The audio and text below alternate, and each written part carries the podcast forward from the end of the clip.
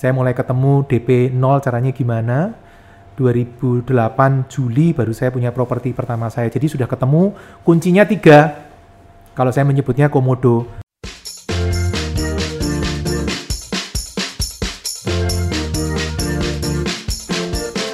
Welcome back to Hot Days, How to Find a Ways with Levilo.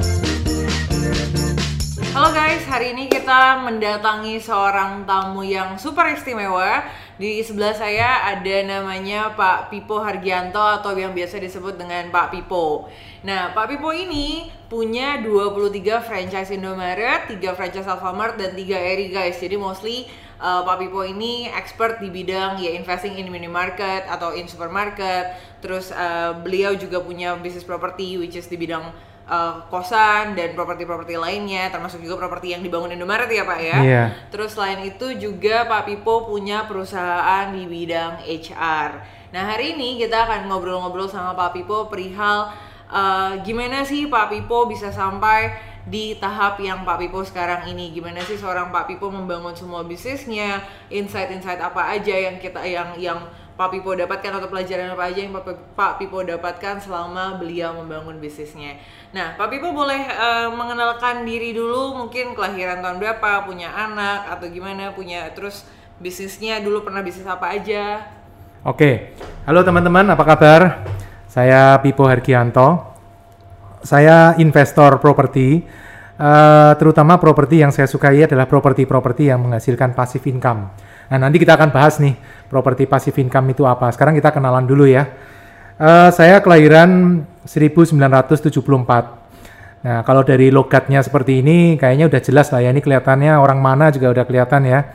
Saya lahir di Jogja, uh, sampai kuliah saya di Jogja, kuliah di sipil, teknik sipil, juga te di kuliah di psik psikologi. Jadi saya ada dua. Uh, saya mulai lulus kuliah tahun 97. Waktu 97 lulus pas Indonesia pas mengalami krismon ya. Kalau untuk teman-teman yang kelahiran tahun 90 mungkin nggak ngerti ya istilah krismon. Tapi kalau yang lahir tahun 80-an, 70-an atau sebelumnya krismon itu adalah istilah yang sangat uh, fenomenal lah di Indonesia ya krisis. Lulus kuliah saya pertama kerja di Astra tahun 97 sampai tahun 2001. 2001 sampai 2002 saya kerja di perusahaan IT, uh, Compact Computer Indonesia. Kemudian sempat juga di HP, Hewlett Packard. Baru tahun 2002 nekat resign dari perusahaan. Padahal waktu itu gajinya sudah enak, tapi pokoknya resign bos, saya maunya resign, resign, resign. Bener-bener tanggal 31 Desember 2002 saya resign dan saya mulai bisnis sendiri 16 Januari 2003 sampai hari ini. Jadi ceritanya uh, cukup panjang tapi kurang lebih singkatnya seperti itu. Luar biasa ya Pak sampai hafal tanggalnya. Oh iya karena sampai sekarang selalu saya peringatin Tanggal itu. bersejarah Nah, iya ya. 16 Desember 16 Januari 2003 mulai saya bisnis sendiri. Uh, bisnis sendiri itu susah sekali teman-teman.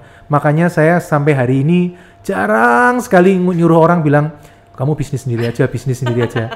saya udah ngalamin bisnis sendiri itu susahnya setengah mati. 2003 sampai 2008 menurut saya adalah masa-masa di mana menurut saya uh, berat sekali. 2003 waktu itu sudah berkeluarga Pak. Belum. Justru karena belum berkeluarga nekat. Padahal waktu itu gaji saya udah gede loh. Tahun 2002 itu ya, gaji saya itu udah 7 juta. Terus saya dapat insentif setiap bulan dari kantor kira-kira 4 juta. Plus tunjangan handphone, tunjangan mobil lain-lain 2 juta. Jadi kurang lebih sudah 13 juta tahun 2002. Jadi waktu saya resign itu banyak yang heran juga. Ngapain resign? Gaji sudah segede itu tapi resign. Bahkan beberapa orang bilang di dunia ini ada dua tipe orang. Yang pertama risk taker kalau ada resiko menghadapi resiko. Tipikal kedua risk avoider kalau ada resiko menghindari resiko. Nah saya ini tipikal yang ketiga risk mencari-cari resiko. Gaji udah gede, perusahaan sudah jelas perusahaan asing tapi malah memilih resign. Tapi eh, 2003 sampai 2008 benar-benar saya mulai dari bawah dari tadinya manajer IT terus semua bisnis saya jalanin mulai dari jualan piring melamin, jualan eh, sikat gigi elektrik, baju bayi, eh, barang promosi ke perusahaan-perusahaan, eh, outsource, kemudian jualan kincir angin, udah pokoknya palu gada dah, apa lu mau gue ada. itu tahun 2003 sampai hari ini. Baru 2005-2006 saya mulai fokus dan ternyata setelah fokus malah bisnisnya lebih bagus. Jadi teman-teman kalau yang bisnis sekarang bisnis yang palu gada juga, kalau menurut saya mendingan segera tentukan satu fokus jadi yang terbaik daripada jadi mediocre di 5-6 titik, mendingan jadi satu yang terbaik itu uh, jauh hasilnya lebih baik daripada kita mediocre.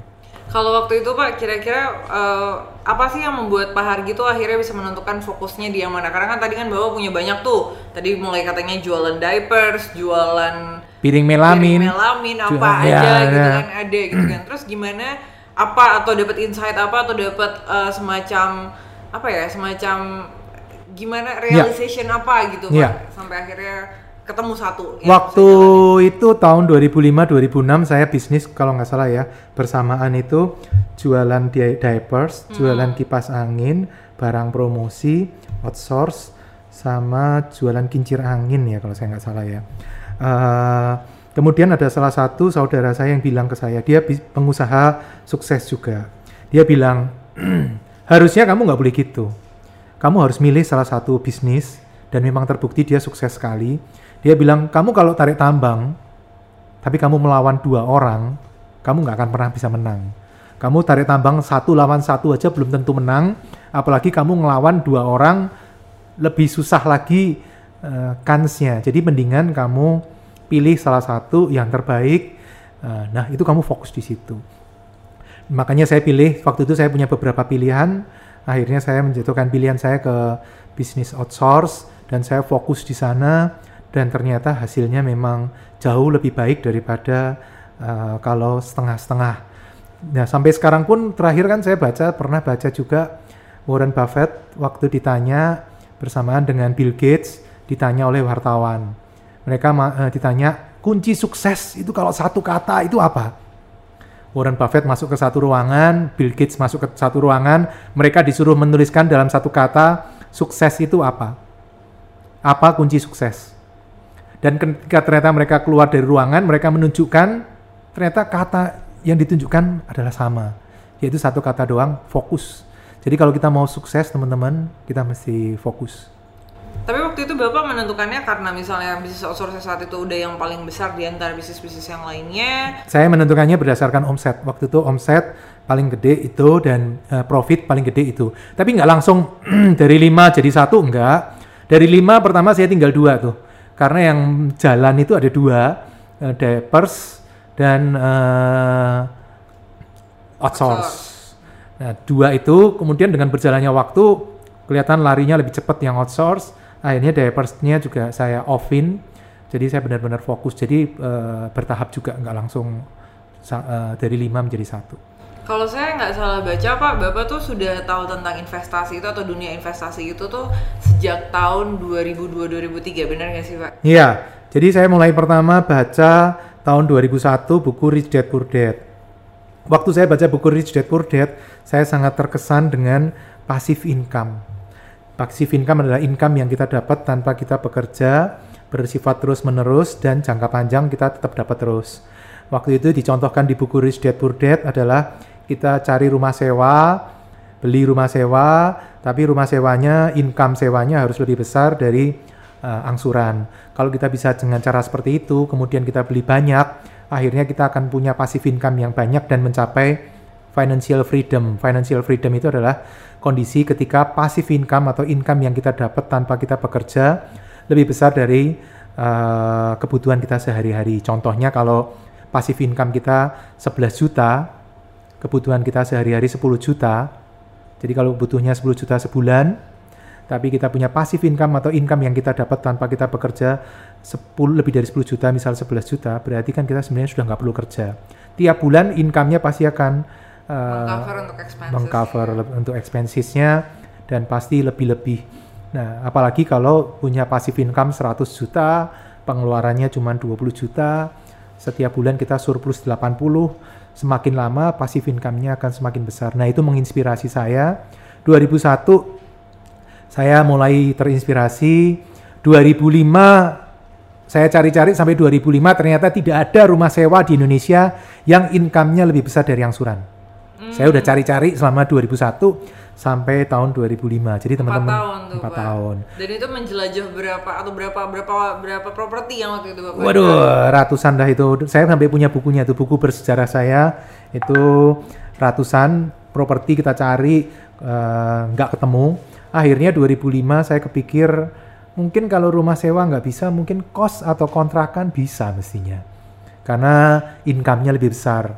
Kemudian saya hitung-hitung ternyata memang benar kos dan eh, kontrakan itu bisa. Makanya 2005 saya mulai eh, cari kos dan kontrakan. Dan ternyata memang ada, saya nemu waktu itu di daerah Perum Karawaci, Tangerang, itu ada kontrakan dijual 550 juta, angsurannya 7 juta, sementara income-nya 11 juta. Jadi masih surplus 4 juta dari angsuran 2005. Tapi waktu saya beli problemnya satu, kos, eh, kos saya nggak punya DP. Jadi balik lagi, belajar lagi sampai 2007, 2008 akhirnya baru saya punya properti pertama saya. Makanya eh, belajar itu juga nggak cepat juga, tapi kalau kita mau belajar dan persisten, menurut saya nanti akhirnya akan ketemu kunci-kuncinya akan ketemu. Dan balik lagi kuncinya juga fokus ya Pak, karena waktu itu Bapak benar-benar fokus nyari Iya. kosan karena Pokoknya sempat, nyari kos-kosan terus ya, Hmm, betul. Saya sempat lihat postingannya itu kan setiap sampai setiap iklan koran Bapak Mm-mm. guntingin, Bapak tempel di buku, terus sempat dihitungin gitu-gitu ya Pak. Iya. ya. Dan kebetulan istri saya juga mendukung. Jadi kita berdua eh, saling mendukung gitu loh. Kebetulan kalau eh, istri saya kan eh, orangnya telaten gitu. Jadi dia yang mot- motongin dari koran, nanti kemudian saya yang nelponin, kadang gantian dia yang nelponin. Terus Sabtu kita jalan survei yang skor-skor yang bagus kita datangin. Sabtu Minggu biasanya kita jalan dan itu ternyata butuh waktu lima bulan sampai akhirnya dari 2008 Februari saya mulai ketemu DP 0 caranya gimana 2008 Juli baru saya punya properti pertama saya jadi sudah ketemu kuncinya tiga kalau saya menyebutnya komodo KO itu saya kerja ogah saya nggak mau kerja pokoknya properti yang harus bekerja untuk saya bukan saya bekerja untuk properti. MO itu membayar angsuran juga ogah caranya gimana? Pasif income-nya harus lebih gede dari angsuran. Jadi yang terakhir dari komodo KO MO DO DO terakhir artinya adalah DP-nya ogah juga. Kita gimana caranya? Kita invest properti dengan DP 0 atau DP sekecil-kecilnya ketika ketiga hal itu terpenuhi KO MO DO itu terpenuhi maka properti kita bisa invest sebanyak-banyaknya dan menghasilkan passive income yang sebesar-besarnya Oke, kalau gitu berarti sekarang Pak Hargi ini lebih fokus ke bisnisnya. Bisnisnya kan sampai sekarang kan masih jalan. masih ya, masih masih Lebih fokus ke bisnisnya kah apa lebih fokus ke investasinya? Kalau dari sisi kegiatan Senin sampai Jumat saya tetap eh, di bisnis saya. Tapi kalau dari sisi income sebenarnya income dari passive income saya sudah empat kali lipat dari aktif income saya. Jadi per hari ini eh, passive income saya sudah jauh lebih tinggi dari aktif income saya. Oke, boleh tahu nggak Pak alasan Bapak tetap fokus di aktif income Bapak dan bisnis Bapak walaupun Bapak sudah punya passive income yang melebihi dari aktif income Pak, Pak Pipo? Saya tahun 2016 pernah coba pensiun dan ternyata pensiun tiga minggu itu baru tiga minggu aja saya sudah bosannya setengah mati saya. Udah kapok ternyata memang orang ternyata butuh eh, kegiatan. Jadi walaupun income pasif income wal- bukan berarti terus kemudian kita nganggur nggak boleh bekerja. Kalau kita mau bekerja walaupun kita sudah mencapai uh, pasif income yang cukup besar nggak apa-apa kerja kerja aja. Tapi be- bedanya sekarang kerja kita bukan karena kita butuh uang atau mencari uang bukan orientasinya udah bukan uang lagi tapi karena uh, sosialisasi uh, aktualisasi diri jadi saya sekarang tetap senang dengan kegiatan saya sehari-hari tapi memang dari sisi income ya tetap lebih gede dari pasif income-nya. Oke. Em, ketika waktu itu Pak Pipo itu kan sempat katanya Pak Pipo sempat palu gada terus ujung-ujungnya kan akhirnya juga lebih nggak fokus lebih nggak Hmm. ke mana-mana gitu kan ya Eh, boleh di share nggak sih Pak mungkin menurut Bapak gitu di momen apa dalam hidup Bapak yang Bapak merasa bahwa that is the lowest point of your life gitu Ada beberapa titik-titik yang menurut saya menurut ya, termasuk lowest inilah poin ya. Yang pertama tahun 2004 2005 waktu awal-awal saya bisnis sendiri. Saya pernah ngerasain hari itu saya cuma punya uang di dompet cuma seribu rupiah. Sementara lainnya dalam bentuk invoice, tagihan ke toko-toko atau stok. ATM juga hampir nol, jadi nggak punya uang. Waktu itu malam mau beli makanan aja, beli nasi goreng aja 1.500 aja eh, nggak punya uang gitu loh. Cuman ada 1000, makanya waktu itu saya cuma bisa beli gorengan. Gorengan itu waktu itu masih 150 perak, jadi dapat 7 gorengan. Ya, tapi dari situ belajar sesuatu. Ternyata kalau makan gorengan ya kalau mau kenyang pilih itu singkong goreng. Habis itu minum aqua yang banyak itu kenyang. Jadi itu satu. Titik kedua adalah 2008, 19 Oktober 2008. Yaitu ketika bisnis saya waktu itu omsetnya 60 juta sebulan, invoice eh, sebulan 60 juta, kemudian cuma punya satu klien, akhirnya kliennya bangkrut. Jadi kliennya bangkrut, dia ninggalin invoice di saya tiga bulan invoice 200 juta. Waktu itu saya benar-benar eh, minus, habis, nggak punya uang sama sekali, eh, masih punya banyak utang di sana sini. Itu menurut saya kondisi yang susah lah dua itu titik tersusah. Oke, men- terus gimana sih Pak? Boleh di-share nggak ceritanya gimana Bapak tetap termotivasi dan Bapak bisa overcome that situation in your life back then? Yang paling berkesan, ber- paling berkesan tahun 2008. 2008 kita cuma punya satu klien, ot- omset 60 juta. Kliennya bangkrut, ninggalin tagihan di saya tiga bulan sekitar 200 juta. Kemudian saya malam itu berjanji bahwa saya bikin saya bikin target saya tahun 2012 saya harus punya properti 8 omset kantor harus 10 miliar setahun atau lebih sebulan harus satu miliar atau lebih saya bikin target saya tempel di dinding di dinding kamar saya waktu saya nempel di dinding saya banyak keluarga yang keluarga saya yang bilang bahwa saya mungkin sudah stres kali ya sudah edan kali ya nempel-nempel di dinding seperti itu tapi waktu itu saya juga berjanji, pokoknya akan hidup prihatin sebelum sukses punya satu juta dolar aset. Eh, saya tidak akan hidup enak. Waktu itu saya janji saya nggak mau makan enak, saya mau makan yang sederhana aja. Terus ternyata ketika kita all out, kita mengeluarkan seluruh tenaga kita, hasilnya luar biasa. 2009 dibanding 2008 itu terjadi lonca- loncatan yang sangat tinggi sekali. 2008 omset cuma 60 juta, klien cuma satu. 2009 kita punya klien 7. Dan 7 itu perusahaan besar-besar semua. Dan omset dari 60 juta langsung loncat ke 500 juta sebulan. Jadi dari situ eh, saya belajar banyak ketika kita fokus dan kita all out, ternyata hasilnya eh, luar biasa. Apa yang Bapak lakukan berbeda Pak kala itu sebelum dibandingkan yang 60 juta tadi satu klien terus tiba-tiba langsung dapat 500 juta dengan klien yang besar-besar? Yang dilakukan waktu itu kita lebih eh, sering ketemu klien, datang ke sana ke sini, semua maunya klien, pokoknya ujungnya diiyain dulu dah. Pokoknya nanti kita mati-matian untuk memenuhi requirement-nya mereka. Jadi kita eh, mencari lebih banyak klien, terus klien maunya gimana ya kita ikutin. Lucu-lucu dah. Ada satu klien yang eh, minta kliennya perusahaan gede, bank asing, salah satu bank terbesar di dunia kali ya. Dia minta kita harus punya kantor. Padahal kita nggak punya uang untuk beli kantor. Jadi kita pakai rumah saya. Akhirnya waktu hari itu eh, istri sama anak-anak sama anak saya eh, sembunyi dulu di lantai dua. Rumah saya lantai depan lantai satu, belakangnya ada lantai duanya. Mereka sembunyi di atas dulu. Jadi ketika klien datang, mereka nggak tahu bahwa itu rumah. Dipikir itu semuanya kantor. Tapi itu tahun 2008. Dan kita memang akhirnya dapat klien itu.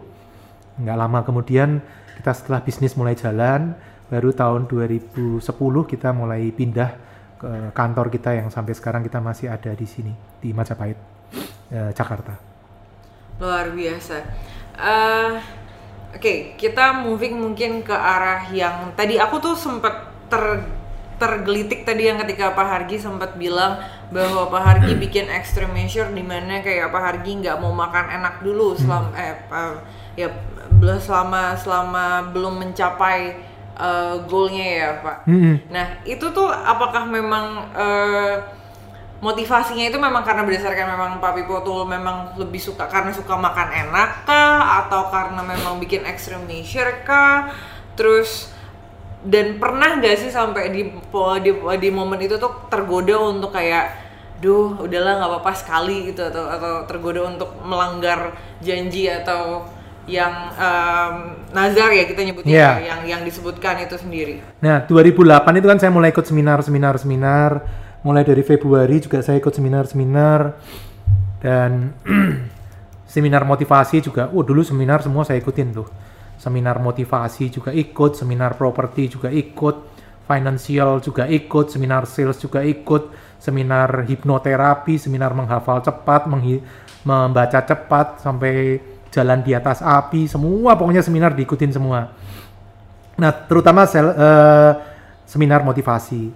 Nah, itu eh, jadi teringat terus gitu loh dengan seminar motivasi-motivasi itu diberikan motivasi itu makanya bisa melewati saat-saat yang tidak enak dan kal- kalau dibilang pernah tergoda enggak hmm, kayaknya enggak deh tapi sesekali pernah ya kadang kita nggak sadar kan uh makan lemper.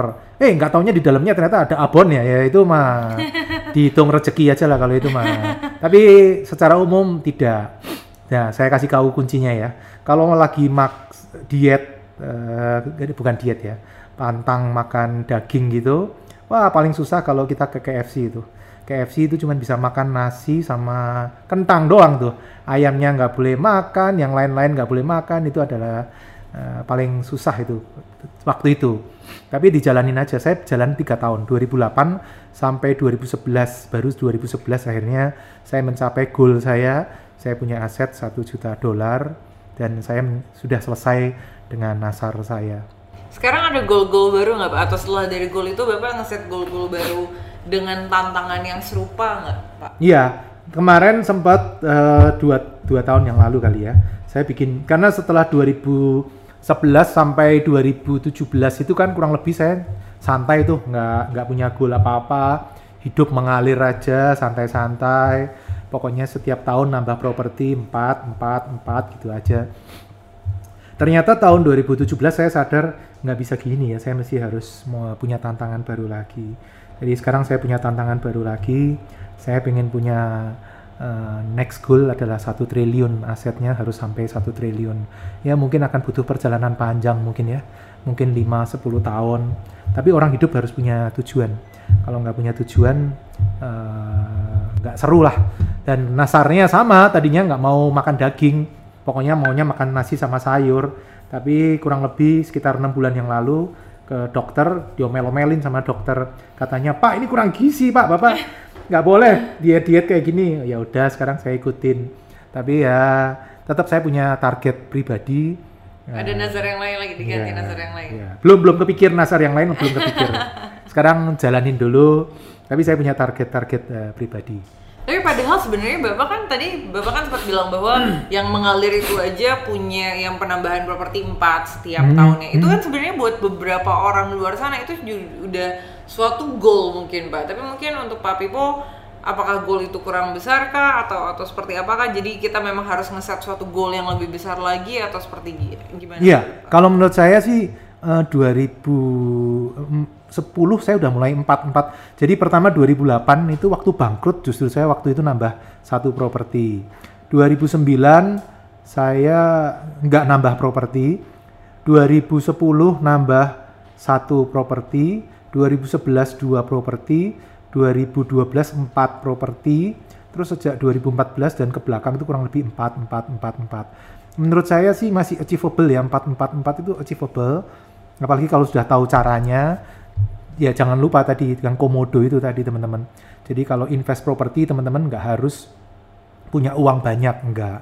Asal kita punya kemampuan eh, kecerdasan finansial menurut saya semuanya bisa diatur, semuanya bisa di-set seperti apa supaya kita bisa invest properti. Investasi properti itu enak sekali loh. Yang properti pertama yang saya beli tahun 2008, 900 juta, menghasilkan income waktu itu 18 juta sebulan. Sekarang harga propertinya udah bukan 900 juta lagi. Sudah 5,5 miliar. sebulan bisa menghasilkan income buat saya 40 sampai 50 juta sebulan. Jadi menurut saya properti itu enak dan kalau 4 menurut saya achievable. Kalau lebih dari 4, sekarang saya lagi mikir nih caranya gimana saya bisa tahun bisa nambah 10, 10, 10. Nah, cuman memang kayaknya perlu effort selain perlu breakthrough cara baru juga harus punya semangat baru. Nah, ini sekarang saya lagi berusaha menuju ke arah sana. Oke, kenapa sih Pak, Har- eh, Pak Pipo milih eh, instrumen properti dan minimarket sebagai instrumen investasinya Pak Pipo? Nah itu banyak yang nanya ke saya. Katanya Pak Pipo, minimarket itu kan marginnya kecil, profitnya kecil, di mana-mana sudah ada. Kalau saya melihat minimarket di Indonesia itu marketnya masih luas sekali. Indonesia butuh 60 ribu minimarket. Tapi sampai hari ini Indonesia 30 tahun berdiri minimarket masih 30 ribu. Jadi masih ada 30 tahun lagi mungkin minimarket baru akan jenuh. Nah minimarket ini sifatnya adalah tahan terhadap krisis, income pun relatif dari tahun ke tahun naik karena ada inflasi. Dan itu eh, relatif berkesinambungan. Eh, nilainya bagus. Kurang lebih ya satu minimarket saya itu 2016 itu per toko kira-kira 20 juta per bulan uh, profitnya. 2017 itu 22 juta per toko per bulan. 2018 ini sudah 25 juta per toko per bulan 2019 ini kemungkinan akan di 26-27 karena saya lihat secara rata-rata sudah mencapai angka itu. Nah, dengan kondisi ini cocok sekali kalau kita mengambil properti yang seperti ini karena menghasilkan income yang bisa eh, terbaca dan nanti untuk bayar angsuran cocok gitu loh. Kenapa saya pilih properti? Karena properti itu adalah instrumen yang paling gampang untuk orang nggak punya uang. Kalau orang punya uang, mungkin bisa beli emas, beli saham, beli bisnis. Nah kalau properti menurut saya adalah justru dengan tanpa modal itu mudah sekali. Tapi kalau beli properti tanpa modal, berarti kan pakai uang orang lain nih. Kalau uang orang lain berarti ada angsuran. Kalau ada angsuran berarti kita perlu income di atas properti tersebut untuk bayar angsuran. Nah, income-nya tersebut harus relatif stabil. Nah, makanya minimarket waralaba ini menurut saya bagus. Dan ketika punya banyak, kita nggak repot. Kayak saya sekarang punya 26, saya nggak repot. Saya ada toko yang di Medan, ada yang di Jawa Timur, ujung paling timurnya juga saya ada. Tapi saya nggak repot, kenapa? Karena dibantu oleh franchisor. Ada yang sebelah kantor juga ya Pak? Nah itu kebetulan tuh. Jadi kalau order gitu kan gampang pengen minum kopi, tinggal pesan. Eh, termasuk yang kedua, yang selain minimarket waralaba kan saya sukanya yang eh, kos harian, kos harian autopilot. Sekarang saya juga mulai, saya sudah ada tiga minimal. Jadi selain minimarket juga ada kos harian. Itu juga modelnya sama, saya nggak repot. Saya punya dua di Tangerang, satu di Serang, tapi saya nggak pernah repot karena diurus oleh operator juga. Jadi saya sukanya bisnis-bisnis yang seperti itu. Yang yang pertama tadi ya Pak KO kerja Iya, kerja. Karena ingat teman-teman, kita tidak boleh bekerja untuk uang. Kita tidak boleh diperbudak oleh uang. Kita tidak boleh menyembah uang. Yang benar adalah uang yang kita perbudak. Jadi jangan kita diperbudak uang, tapi uang yang harus kita perbudak. Jangan bekerja untuk uang, uang yang harus bekerja untuk kita. Caranya gimana? Kita mikir caranya gimana uang bekerja untuk kita. Waktu 2001 saya baca buku Rich Dad Poor Dad ditulis seperti itu saya bingung caranya gimana ya uang bekerja untuk saya saya tidak bekerja untuk uang uang bekerja untuk saya tapi hari ini saya sadar iya yang benar ya memang gitu harusnya kita tidak boleh bekerja untuk uang uang yang harus bekerja untuk kita. Kalau ketika ketika bisa melaksanakan itu wah hidup kita kualitas hidup kita meningkat luar biasa. Kalau kita mau nganterin anak ke sekolah kita bisa. Mau nemenin anak main sepak bola kita bisa. Ada orang tua kita datang dari luar kota kita bisa nemenin. Ketika kita mau check up juga eh, gampang. Ada temen yang datang juga gampang. Kita mau keluar negeri tiga bulan juga bisnis tetap jalan terus income tetap jalan terus nah itu kenikmatan yang luar biasa dalam hidup Contoh paling sederhana nih Pak yang uang bekerja buat kita supaya teman-teman di luar sana tuh jadi ada gambaran gitu. Apa sih Pak menurut Pak Pipo? Contoh 2011 saya beli properti di Kota Magelang, Jawa Tengah. Sebuah properti yang di atasnya ada minimarket waralaba yang sudah jalan selama 7 tahun. Harga propertinya 1,2, saya take over dari franchisor 400 juta. Jadi saya butuh 1,6 miliar. properti itu udah jalan uh, minimarketnya, sebulan menghasilkan 26 juta sebulan. Jadi saya ngambil kredit untuk beli toko itu dengan KPR, saya dapat uh, kreditnya 1,6 miliar, jadi saya nggak modal sama sekali, cicilan 20 juta selama 15 tahun, tapi toko itu sudah jalan dan income-nya 26 juta. Jadi saya nggak modal, saya nggak ngapa-ngapain, operasional ditangani oleh franchisor, saya malah dapat 6 juta setiap bulan. Itu kan berarti kita tidak bekerja untuk uang, tapi uang bekerja untuk kita. Nah, cara-cara seperti itu menurut saya yang paling enak. Dan enaknya lagi, tahun 2013 properti tersebut saya jual 3 miliar. Jadi ketika saya jual 3 miliar, saya lunasin uh, hutang saya 1,6, ya sudah berkurang sedikit lah ya, mungkin 1,4 berapa lah ya saya lunasin, saya masih sisa 1,5 1,6 miliar. Kita tidak bekerja untuk uang, uang bekerja untuk kita dan uang juga bisa tercipta dari tadinya tidak ada apa-apa bisa jadi menghasilkan uang. Nah, cara-cara seperti itu teman-teman uh, yang saya harap kita semua bisa bergerak ke arah sana. Karena saat suka nggak suka teman-teman pasti kita suatu hari akan pensiun baik kita mau pensiun sendiri maupun dipensiunkan oleh orang lain kita pasti akan pensiun. Nah, cara-cara seperti itu yang mestinya bisa uh, kita jalanin.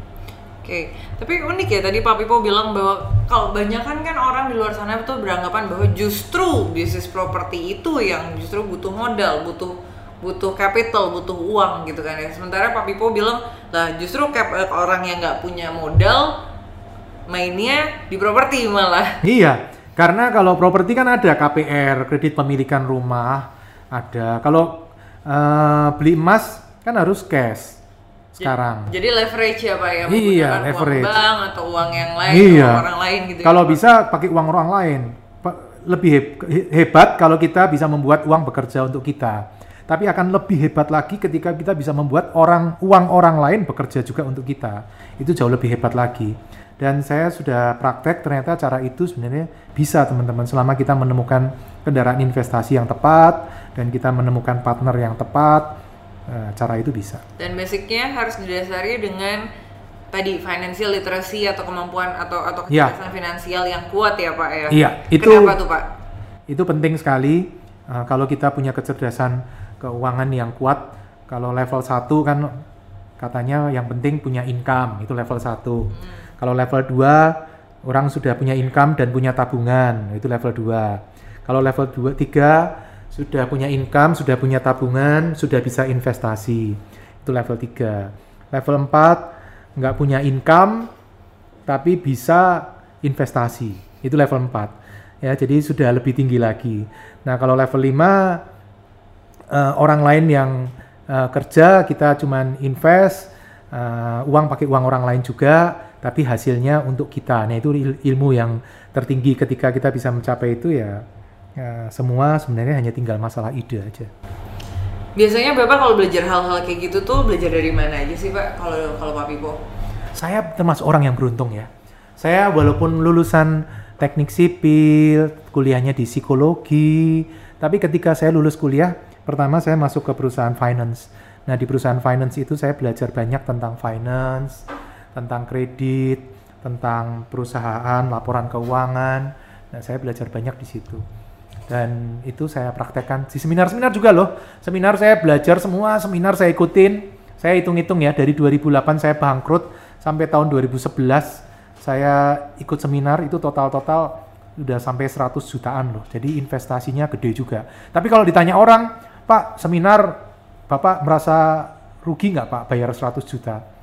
Menurut saya enggak, karena sekarang saya pasif income-nya aja jauh di atas 100 juta sebulan apalagi cuma bayar 100 juta, bayar satu miliar pun saya masih no problem. Makanya sampai sekarang saya masih sering ikut seminar ke Singapura, ikut seminar, seminar tentang properti, seminar tentang finance.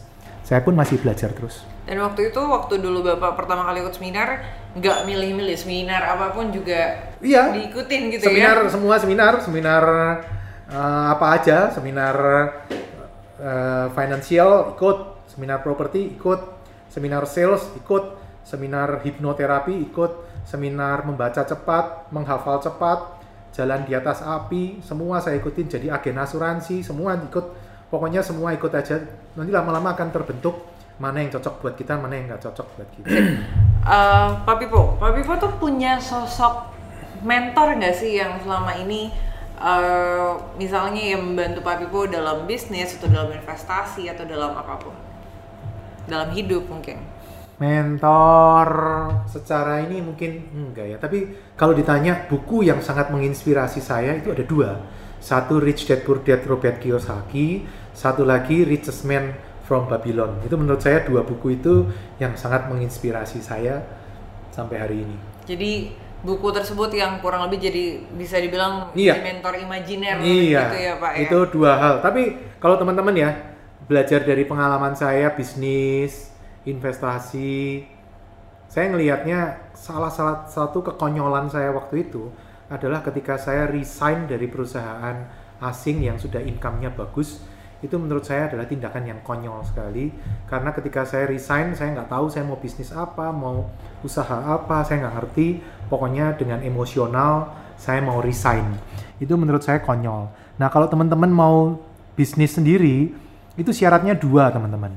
Satu either teman-teman punya keahlian di bidang itu, misal sekarang sales eh, mobil, terus buka showroom mobil bekas, itu akan jauh lebih eh, mudah tingkat keberhasilannya dibanding orang jual komputer tahu-tahu buka showroom mobil bekas. Itu menurut saya syaratnya satu punya kemampuan di bidang itu, punya keahlian di bidang itu. Kedua punya mentor yang mau ngajarin. Kalau teman-teman nggak punya ilmunya, teman-teman harus punya mentor yang mau ngajarin. Kalau dua ini terpenuhi, salah satu aja, biaya uang sekolah itu akan turun jauh. Dibanding teman-teman kayak saya dulu, nekat, pokoknya saya mau resign, terserah nanti ditanya usaha apa, saya nggak ngerti, pokoknya saya mau mencoba, semangat 45, menurut saya itu konyol sekali, dan saya selalu ngomong ke teman-teman saya, itu adalah salah satu tindakan yang menurut saya salah, jangan dicontoh kalaupun akhirnya saya jadi hari ini eh, itu karena mungkin karena kebetulan dan mungkin hanya satu dari 100 atau satu dari 200 kali ya. Jadi kalau kita mau resign dari pekerjaan karena kita udah bosen, kita merasa karirnya mentok, kita nggak suka dengan atasan kita, kita merasa capek dengan pekerjaan kita, jangan emosional teman-teman.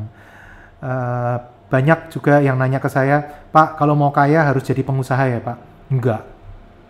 Menurut saya, pengusaha yang bangkrut juga banyak, karyawan yang kaya juga banyak. Syaratnya kalau mau kaya cuma satu, punya investasi yang banyak, membangun passive income yang banyak. Ketika kita punya passive income banyak, investasi banyak, dia menghasilkan banyak uang bagi kita. Sebenarnya kita mau punya title karyawan, mau punya title pengusaha, sama aja. Oke. Tadi ada ada satu pertanyaan yang saya skip nih Pak, yang mungkin saya pengen tanyain ke Bapak. Oke. Eh, saya sempat dengar bahwa katanya Pak Pipo ini perusahaan outsourcingnya dibikin eh, dengan profit yang seminim mungkin dengan karena tujuan yang lebih besar lagi. Boleh diceritain nggak Pak itu seperti apa sih? Karena kan ya kalau pengusaha-pengusaha lain mana mau sih masa perusahaannya dibikin profitnya atau nggak ada profit atau minimal eh, profitnya seminim mungkin gitu kecuali Iya. memang startup-startup yang punya investor gitu ya mungkin ya. Iya. Jadi mulai bisnis di bidang outsource itu kan tahun 2005. Awalnya teman saya kasihan melihat saya lontang-lantung nggak jelas manajer IT setelah keluar resign jadi nggak jelas pekerjaannya akhirnya teman saya bilang "Eh, Pipo ini ada satu kita butuh messenger nih. Kamu rekrut kemudian di outsource ke kita. Targetnya sehari 8 eh, surat ngirim 8 surat. Akhirnya saya jalanin dapat kemudian dapat call center dua orang. Kemudian dapat tim sales saya harus jualan tabungan. Terus dengan berjalannya waktu sampai bangkrut kemudian tumbuh lagi. Nah mulai tahun 2013 saya melihat bahwa eh, profit turun terus profit eh, outsource-nya turun terus, omset naik seperti apa, profit nggak naik-naik. Nah, tapi justru di saat itu investasi saya tumbuh, investasi saya tumbuh pesat, yang mana investasi properti ini membutuhkan eh, dana dari bank yang cukup besar. Nah, bank itu paling suka kalau kita omsetnya gede, revenue-nya besar. Nah, makanya yang kita lakukan adalah kita untuk bisnis outsource, saya fokusin kita kejar revenue, profit tidak perlu besar, bahkan kadang kita nol, sampai kompetitor-kompetitor kita juga heran. Pak, masa bisnis nol manajemen fee nol? Oh nggak ada masalah. saya yang penting bantu klien, bantu orang dapat pekerjaan, orang dapat income yang bagus, saya janji tidak akan motong-motong gaji, karena income saya bukan dari situ. Income saya adalah dari investasi saya. Ketika saya perusahaannya uh, in, uh, omsetnya besar, saya mendapatkan banyak pinjaman, pinjaman itu saya bisa belikan minimarket waralaba dan propertinya, properti-properti saya. Kemudian mereka menghasilkan uang untuk menutup uh, angsurannya. Kemudian setelah 10 tahun lunas, sudah propertinya jadi punya saya, passive income-nya jadi punya saya. Uh, dengan modal saya sekecil-kecilnya bahkan tanpa modal. Profitnya di situ, justru profitnya di situ. Dan kelihatannya cara itu juga yang diambil oleh startup-startup sekarang. Mereka berusaha tumbuh secepat-cepatnya dengan memfokus pada revenue, profit itu akan menyusul. Dari dulu saya punya prinsip seperti itu. Kalau teman-teman pun punya bisnis, yang pertama dikejar jangan profit. Yang pertama dikejar adalah revenue. Ketika teman-teman mengejar omset setinggi-tingginya, maka banyak biaya-biaya yang bisa dikurangin. Karena kita jadi menjadi kita akan lewat dari skala ekonomis, kita bisa lebih efisien dan justru kelihatannya market sekarang menilai perusahaan-perusahaan dari sisi revenue, dari omset. Semakin besar omsetnya, nilainya semakin besar. Bukan dari cara-cara seperti dulu. Kalau dulu kan perusahaan dinilai dari 15 kali profit plus nilai buku. Kalau sekarang kan enggak, berapa kali revenue, berapa kali revenue, berapa kali omset. Nah, kelihatannya akan bergerak ke sana. Nah, cara-cara itu yang dulu sampai sekarang saya masih lakukan. Oke, pertanyaan terakhir nih Pak. Mungkin Bapak ada tips atau uh, advice buat teman-teman yang baru mulai investasi terus ada mungkin ada sedikit heads up apa sih tantangannya kalau misalnya teman-teman di sana mulai baru mulai investasi dan gimana caranya teman-teman supaya uang belajarnya nggak terlalu banyak gitu untuk untuk misalnya di di investasi ini atau ketika mulai investasi ini pak oke okay. investasi itu kuncinya adalah bukan profit ketika teman-teman e, matanya tertuju terus ke profit lupa bahwa komponen paling penting dalam investasi itu bukan profit Komponen terpenting dalam investasi adalah keamanan dari investasi kita. Nomor satu itu keamanan. Fokus ke keamanan. Duitnya bakal balik nggak? Duitnya bakal balik nggak? Kalau teman-teman fokus ke profit, profit, profit, tanpa memperhatikan keamanan, ya mending teman-teman main ke genting aja ke kasino. Di situ malah jelas itu udah jelas sekali profit bisa 100 kali lipat, 200 kali lipat. Tapi kalau teman-teman investasi, nah kita harus selalu fokus ke keamanan. Cari tahu dulu partnernya siapa. Hmm. Dan Pak Pipo juga punya uh, workshop ya kalau yeah, tidak salah yeah. ya. Perihal uh, gimana caranya investing di properti dan Cosmart ya kalau kalau Pak Pipo bilangnya ya. Iya, kita punya saya punya workshop. Workshopnya itu 12 jam program jadi dari pagi sampai malam sampai sepuasnya kita bisa ngobrolin itu di biasanya jam 10 pagi sampai 10 malam. Sebenarnya itu tiga workshop yang saya jadi gabung jadi satu. Workshop tentang Indomaret atau minimarket waralaba, caranya investasi mulai gimana, apa-apa aja yang perlu diperhatikan, cara buka Indomaret kan ada dua, ada yang take over atau beli jadi dari Indomaret pusat, atau teman-teman juga bisa grand opening atau buka dari nol. Kemudian workshop kedua adalah tentang AIRI, kos harian autopilot, yang ketiga adalah tentang bank, bagaimana cara membiayainya. Nah, tiga workshop ini saya gabung jadi satu, eh, menjadi satu workshop yang saya sebut workshop uh, tentang Cosmart atau kos di lantai atas, Indomaret di lantai bawah. Karena saya paling suka menggabungkan Indomaret dengan kos di satu uh, building, satu properti. Karena hasilnya menurut saya luar biasa, bisa saling mensubsidi. Dan supaya propertinya juga termanfaatkan dengan maksimal ya? Iya dong, ya? kita harus buat properti bekerja keras untuk kita, kita yang santai-santai. Jangan kita yang kerja jangan keras, kebalik, ya. jangan kebalik kita kerja keras kemudian propertinya santai-santai. Properti yang harus kerja keras. Oke, makasih banyak Pak Pipo atas waktunya hari Thank you, Jessica. Sharingnya luar biasa. Kalau aku Terima boleh kasih. recap dikit, uh, mungkin message-message Pak Pipo itu adalah satu, kita harus fokus. Terus Betul. yang kedua adalah jangan jangan cuma sekedar pengen resign karena pokoknya pengen resign gitu nggak punya exit plan yang exit plan yang jelas gitu ya jadi kita harus tahu resources apa yang kita sudah punya gimana caranya kita bisa sukses di bisnis kita dan lebih baik lagi kalau misalnya ya uang belajarnya Sekecil jangan mungkin lah. sekecil Ya. mungkin supaya uang belajarnya nggak nggak nggak habis duluan Betul, sebelum betul, betul. bisnisnya take off gitu Betul, ya pak betul. ya oke sama-sama jangan lupa kalau investasi carinya keamanan Sip, makasih banyak Pak Pipo atas waktunya. It's been a very nice uh, evening with you di Thank sini. you. Makasih karena sudah mau sharing-sharing buat teman-teman. Kalau misalnya masih mau uh, dengar lebih lanjut tentang insight-insightnya Pak Pipo, uh, teman-teman bisa cari di Facebooknya Pipo Hargianto atau bisa juga follow dari atau subscribe ke YouTube-nya ya Iya, Pak ya. iya. Karena Pak Pipo ini juga sering membagikan konten-kontennya biasanya katanya kalau lagi jalan-jalan dapat PR. Adalah disuruh bikin konten sambil jalan-jalan supaya Iya. nggak nggak bosan gitu-gitu aja ya Pak. Iya. ya. Sip, terima kasih banyak Pak Pipo. Semoga Thank you semuanya, thank you. Ngobrol lagi di lain kesempatan. Yeah, thank, thank you you, Jessica. guys. Thank you. See you on the next uh, video and see you on the next podcast. Bye bye.